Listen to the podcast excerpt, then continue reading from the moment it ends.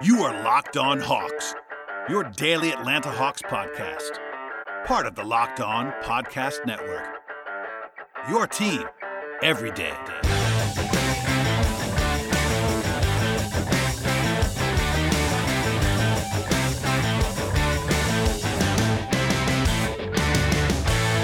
Hello friends, welcome to episode 1088 of the Locked On Hawks podcast. I am your host, Brad Rowland, coming to you on a Tuesday evening into Wednesday. And thank you, as always, for making the Locked On Hawks podcast your first listen each and every day. We are free, totally free, and available on all platforms, including Apple Podcasts and Spotify, or wherever you get your podcasts.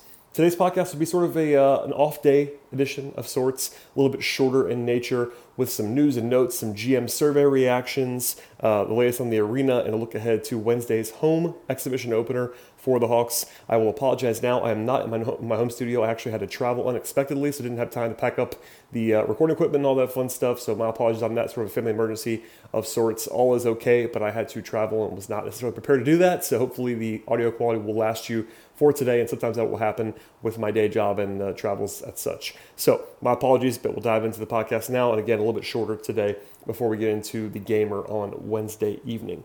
Before beginning the basketball action, this is sort of an arena report, but Sarah Spencer of the AJC passed along some details on Tuesday with regard to how State Farm Arena will be set up this year with regard to vaccination status and capacity and details, etc. Obviously, last year the Hawks opened the season with only the media and close family and friends in the building, and they sort of opened it up gradually from that point forward, limited capacity all the way through. Even in the playoffs when it was rocking and rolling down there in downtown Atlanta, it was still like in the 90s percentile in terms of capacity. This time around, though, Sarah reports that the Hawks are going to be going to 100% capacity for the first time in about a year and a half at this juncture since March of 2020. Not a huge surprise there. That was kind of my assumption the entire way around, but 100% capacity is the plan right now for Atlanta. Also, contactless entry, including some security screening stuff and increased cleaning measures with regard to the safety protocols in the arena. Masks, though, are recommended instead of required.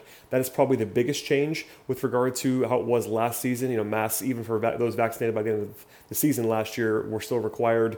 And recommended certainly is doing some work there, but not required. I'll be interested to see how that kind of goes. Vaccinated or unvaccinated, masks will now be recommended instead of required.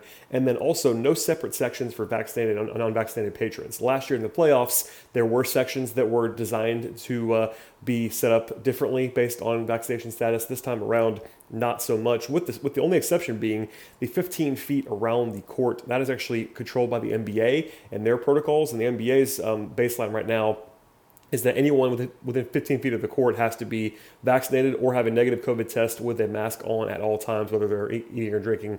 Other than that, they have to be either vaccinated, negative test, and also have a mask on the entire way. So obviously that's only a select few people. For the most part, it seems like it will be similar to what it was in the playoffs, but I will be interested to see how that all pans out. And of course, as a member of the media, I actually have to be vaccinated to be in the building, and I'll be wearing a mask, all that fun stuff. But we will dial it in, and that's the latest. So if you have season tickets or if you're just an occasional ticket holder, you will now know the protocols as they are laid out by the AJC and Sarah Spencer. And thanks to Sarah for passing that along on this fine Tuesday. All right, from there, we'll dive into the GM survey in just a moment. But first, a word from our sponsors on today's podcast. There are a few things in life that just are not any fun to talk about, and one of them is excessive sweating. It's not fun for anyone to sweat through their shirt for no reason. I'm sure we've all dealt with this at some point in time, and while there are definitely bigger problems in the world, it can certainly feel like a big deal when it happens in the moment. And that's why you should check out SweatBlock antiperspirant wipes. SweatBlock is stronger and more effective than most clinical antiperspirants. You can simply apply it at night before you go to bed, and then after you go to bed, the next morning you can wake up, wash, and go about your day without worrying at all about sweat. Guaranteed. SweatBlock is doctor-created and doctor-recommended. It works for up to 7 days per use. There is also, by the way, a dry shirt guarantee, and if SweatBlock doesn't keep you dry, you get your money back. It's manufactured in the USA. SweatBlock is a bestseller on Amazon and other places for the past decade. I know it might sound too good to be true, but it absolutely works. You can wear what you want to wear with confidence, and it really is an absolute must-have. If you or someone you know and love is dealing with this, you have to check out SweatBlock right now. Get it today for 20% off at sweatblock.com with the promo code LOCKEDON, or check it out at a CVS near you right now. One more time, that is promo code LOCKEDON at sweatblock.com for 20% off. Promo code LOCKEDON at sweatblock.com. In 2018, the fantasy sports experts at Sleeper realized that fantasy basketball was broken. Games were being won and lost based on whose players had more scheduled games that week, and it made no sense at all and required very little strategy. So in 2020, Sleeper released a brand new way of playing fantasy basketball, and it's called Game Pick. It's only available on Sleeper.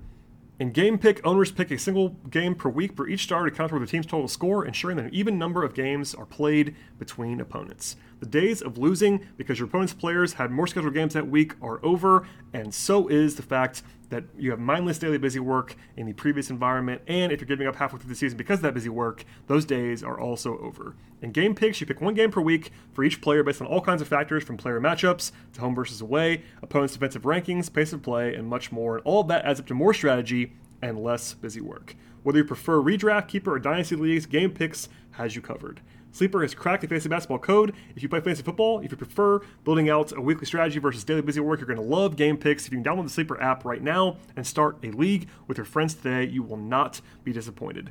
Sleeper's one-of-a-kind Game Pick is the most strategic fantasy basketball experience in the industry. Check it out and download the Sleeper app today. All right, the annual GM survey emerged on Tuesday from John Schumann at NBA.com. John is one of the best in the business. I always want to laud him for his work. It's tough to sort of shroud that line of being a NBA employee, employed by Turner and all that fun stuff, but he does a great job. One of the best analysts, I think one of the more underrated analysts, honestly. But one of the things that he does each and every year is compile a GM survey list. So ask a ton of different questions. This is publicly available. I tweeted out the link. It'll also be, you can find it after this podcast, I'm sure. Basically, he asks a bunch of questions about the entire league to all the GMs and or their proxies, whoever they actually pass that along, and the results are always very interesting. So some stuff that has to do with the Hawks. We won't go through the entire thing, Western Conference especially, but I thought some of the Hawks takeaways were interesting here, so we'll dive into that now as a topic of conversation from Tuesday. The Hawks are projected, at least according to the survey, as the number 5 team in the East. They got a couple of third-place votes and fourth-place votes in the Eastern Conference, but nothing above that, none of the top two. In fact, only Miami got a top 2 vote other than Brooklyn and Milwaukee. The Hawks landed 5th behind Miami and Philadelphia. Obviously, Philly is a giant question mark. I would lean with the Hawks ahead of Miami at this point in time, and Philly with their uncertainty. I think the Hawks are probably better than them as well right now anyway. So we'll see what happens. But 5th is about as low as I could possibly see them happening in terms of a projection. I would be higher than that, but there you go on that. The biggest compliment for the Hawks, I think, at least in my opinion, on the survey had to do with their young core. And one of the questions that John asked of the GMs was basically which is the most promising young core in the NBA. I'm not sure what the actual criteria for that is. It's probably a little bit more general than your actual age cutoffs and that kind of stuff. But the Hawks were number 1 in the entire league, and that was by a wide margin. In fact, Atlanta got 50% of the vote.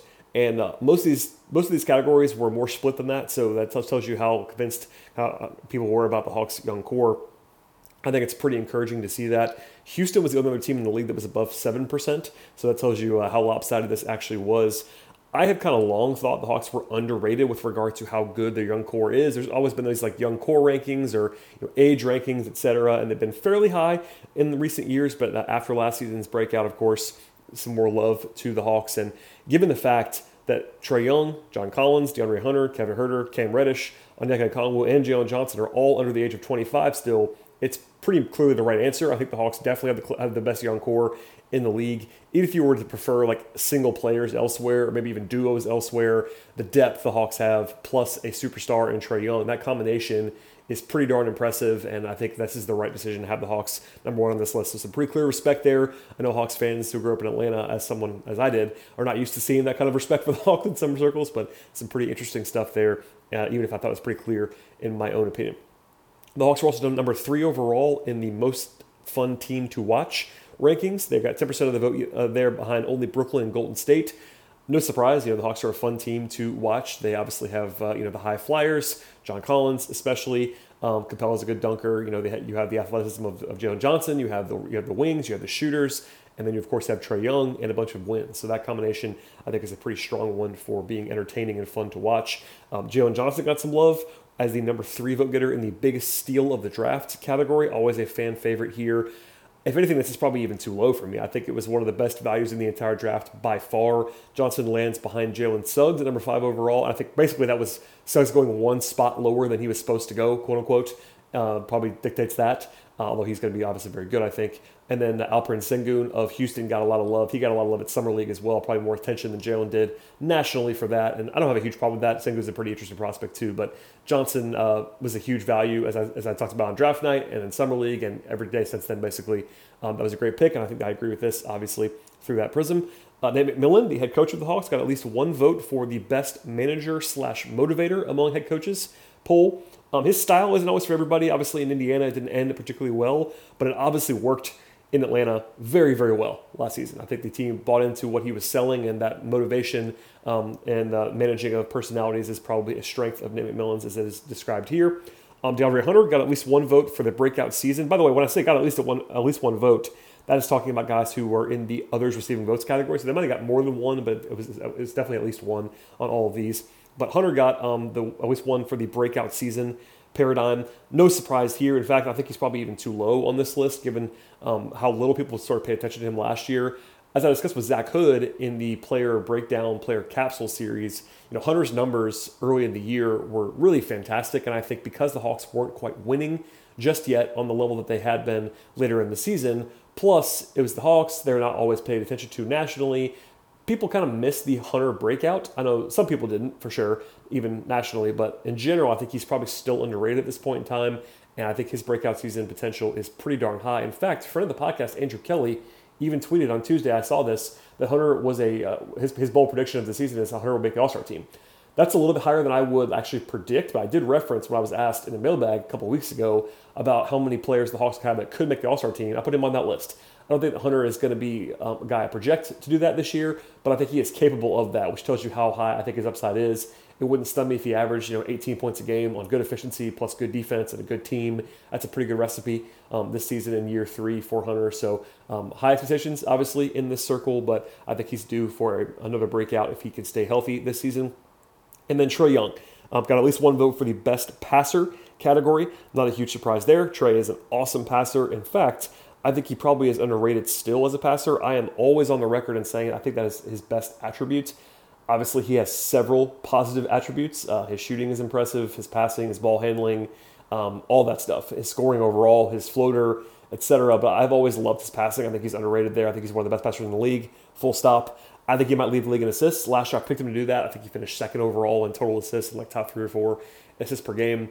I think he's capable of leading the league again this year. That's how good he is. I was a little bit, maybe not surprised, but at least I found it noteworthy he did not get any votes for best point guard in the league.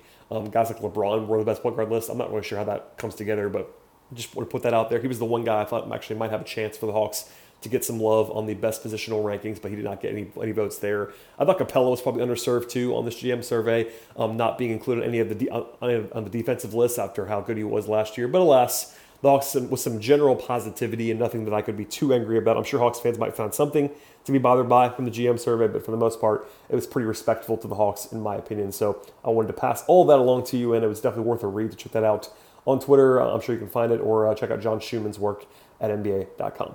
All right, before we get to the rest of the podcast and a look ahead to Wednesday's game at home against the Cavs, a word from our sponsors, and the first of which is BetOnline.ag.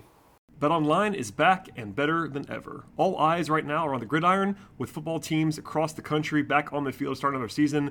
And as always, BetOnline is the number one spot for all the professional and college football action this season. With a new updated site and interface, even more props, odds, and contests, BetOnline.ag continues to be the number one source for all things football. Head to the website right now or use your mobile device today to receive your 100% welcome bonus. That is double, yes, double your initial deposit just for signing up. Don't forget to use the promo code NFL100. That is promo code NFL100 to have that double your initial deposit. For football, basketball, boxing, and all of your favorite casino games, as well as golf, tennis, baseball, MMA, etc. Don't wait to take advantage of all the amazing offers available for you right now and throughout the 2021 season. BetOnline is the fastest and easiest way to bet on all of your favorite sports. BetOnline, your online sportsbook experts. All right, some updates from today. Before we get into the look ahead to the game on Wednesday, as I recorded this on Tuesday evening, Trae Young did not practice at all on Tuesday. No surprise after he left Monday's game with a quad contusion that the Hawks announced quickly. Talked about this last night. Played some audio for you from Trae Young on the podcast. If you missed that, check it out on the same feed. Young, though, today told the media that he was sore still, but he'd be fine, and he's focused on being ready for the regular season and the opener, which is, 2.5 weeks away at this point in time. McMillan said the team would be cautious with Trae Young for obvious reasons, but that's the latest on Trae. Nate also talked about, this is from Kevin Shar of Hawks.com and Sarah Spencer of the AJC, McMillan said that the Hawks talked, that he thought the Hawks were a couple steps slow against Miami on Monday, which I definitely would agree with, and watching the tape back again. I talked about that a lot last night, as well as basically. But practice ran very long on Tuesday, more than 2 hours of practice, and conditioning has been a topic of conversation both from Nate on Monday and also today and all the way through. So I think he was not exactly pleased with the way they ran up and down the floor, at least a little bit on Monday, so I'll keep an eye on that into Wednesday. As for Wednesday itself, they play the Cavaliers in the home opener for the Hawks. Obviously, the game does not count, but it's still noteworthy, and I'm sure Hawks fans will be pouring into the arena early and often on Wednesday evening. Bizarrely, Cleveland is on a back-to-back, which is not unprecedented. This is something that kind of happened in the preseason. Some teams like to play 5 or 6 games. Atlanta has 4 this year. Cleveland also got rocked by Chicago by 36 points on the road on Tuesday, and then they had to fly straight to Atlanta. So obviously not a whole lot of intensity there, but a kind of a weird schedule quirk to pass along. Also, Nate McMillan said that multiple times on Monday, then again on Tuesday, that the Hawks are going to lean to the young guys more on Wednesday. Before Monday's game, he talked about playing the veterans more. That second unit the Hawks used on Monday was basically all veterans with DeLon Wright and Lou Williams, Solomon Hill, Dylan Gallinari, and Jahlil Okafor. I'm sure we'll see more of Sharif Cooper and Jalen Johnson, as well as maybe even Skylar Mays and whoever else we see on the bench. But I think it'll be more young guys along the way, particularly with Trae Young out of the lineup, at least perhaps. In fact, the injury report is probably the last thing we'll touch on the podcast today. The positive headliners are two pretty interesting and good ones, I think, for the Hawks. Kevin Herter is off the injury report entirely after missing the opener with injury management for his ankle. If you remember from a couple of weeks ago at this point in time, Travis Schlenk let it slip, and then it was confirmed later on that Kevin Herter had an offseason ankle procedure that was quickly after the season, but he was limited in camp at the beginning of the season. Still, though, this is a positive sign. I'm not sure he's going to play a ton in this game on Wednesday, but the fact he's not listed at all is definitely a positive for a guy coming off a big season and a big playoff run for the Hawks at the end of last year. Another positive thing is DeAndre Hunter, who's been upgraded to probable. He missed the opener as well with the injury management coming off the knee surgery that he had in the offseason. It is a very good sign that he's upgraded to probable. Now, he may not play a ton, all that fun stuff. But the fact that he's been even listed as probable at this early juncture of the preseason is definitely a good thing for Atlanta. Trae Young, especially listed as doubtful at this point in time. I'm surprised he's even doubtful, quite honestly. I'd be surprised if he played. I'd be borderline shocked if he played, honestly. There's no reason, in my opinion, to have him play. Trae famously likes to play. He doesn't like to miss games, but this is a game that does not mean anything. I would be surprised / frustrated, honestly, if he were to play on Wednesday. So keep an eye on that, obviously. I'm sure they're not going to want to risk Trae if there's anything wrong whatsoever, but I would be of the mind of not playing Trae the rest of the preseason probably. Maybe at the end for a little bit in that fourth game, but there's a basically a week plus between now and that fourth game at home, so no reason to push him whatsoever. Caution is the key there, and again, I'd be surprised if he played, although he is listed as doubtful and not out at this juncture. The only other guy who did not play, the only guy who did play in the opener that is not going to play in the second game is Bogdan Bogdanović. He is out, but for rest. Obviously, he had the knee thing in the playoffs last year, had a cleanup surgery in the offseason with a sort of PRP injection of some sort. With that said, he's not in the injury report at all. He played without incident, to my knowledge, on Monday night, so a little bit of rest there. No reason to play him a ton in the preseason either. He's a veteran. He'll be ready to go. And then, of course, Capella and Anika Kongwu are still out. No surprise there, but Capella is of high interest as the rest of the preseason goes along. So we'll focus on that, but for now, he is still out of the lineup as of Tuesday. Final thing on the podcast today, obviously not too much to take away from Monday's game, as I talked about on the podcast last night, but obviously you want to see some more conditioning. Some point-of-attack defense, I think, was definitely lacking. I'm sure McMillan will want to see a little bit more effort defensively.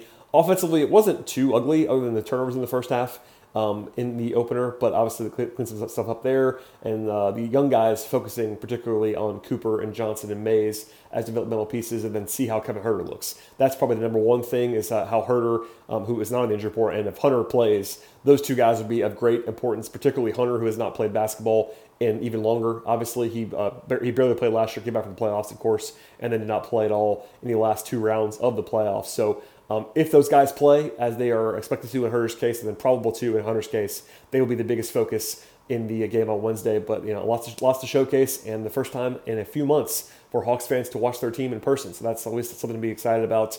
We're ramping up at this point in time. And again, the regular season opener is about 2.5 weeks away as I record this on Tuesday, October 5th. So we're getting very, very close. And thank you as always for listening to the podcast. Please subscribe to the show, everybody. This is a little bit of a shorter one as I previewed at the beginning of the podcast, but I'll be back hopefully in regular recording situations in the near future. Maybe not Wednesday night, but I'll be watching the game wherever I end up being on Wednesday evening, whether it's in the arena or not quite getting back to Atlanta just yet. But I'll have my eye close things and Zoom and all that stuff. We'll focus on what's happening on Wednesday night for the preseason opener. And then we'll pass along all of that information to you at the end of the night. So please subscribe. Please tell your friends. Leave 5-star feedback and a positive review on the podcast. And we'll see you after the game on Wednesday.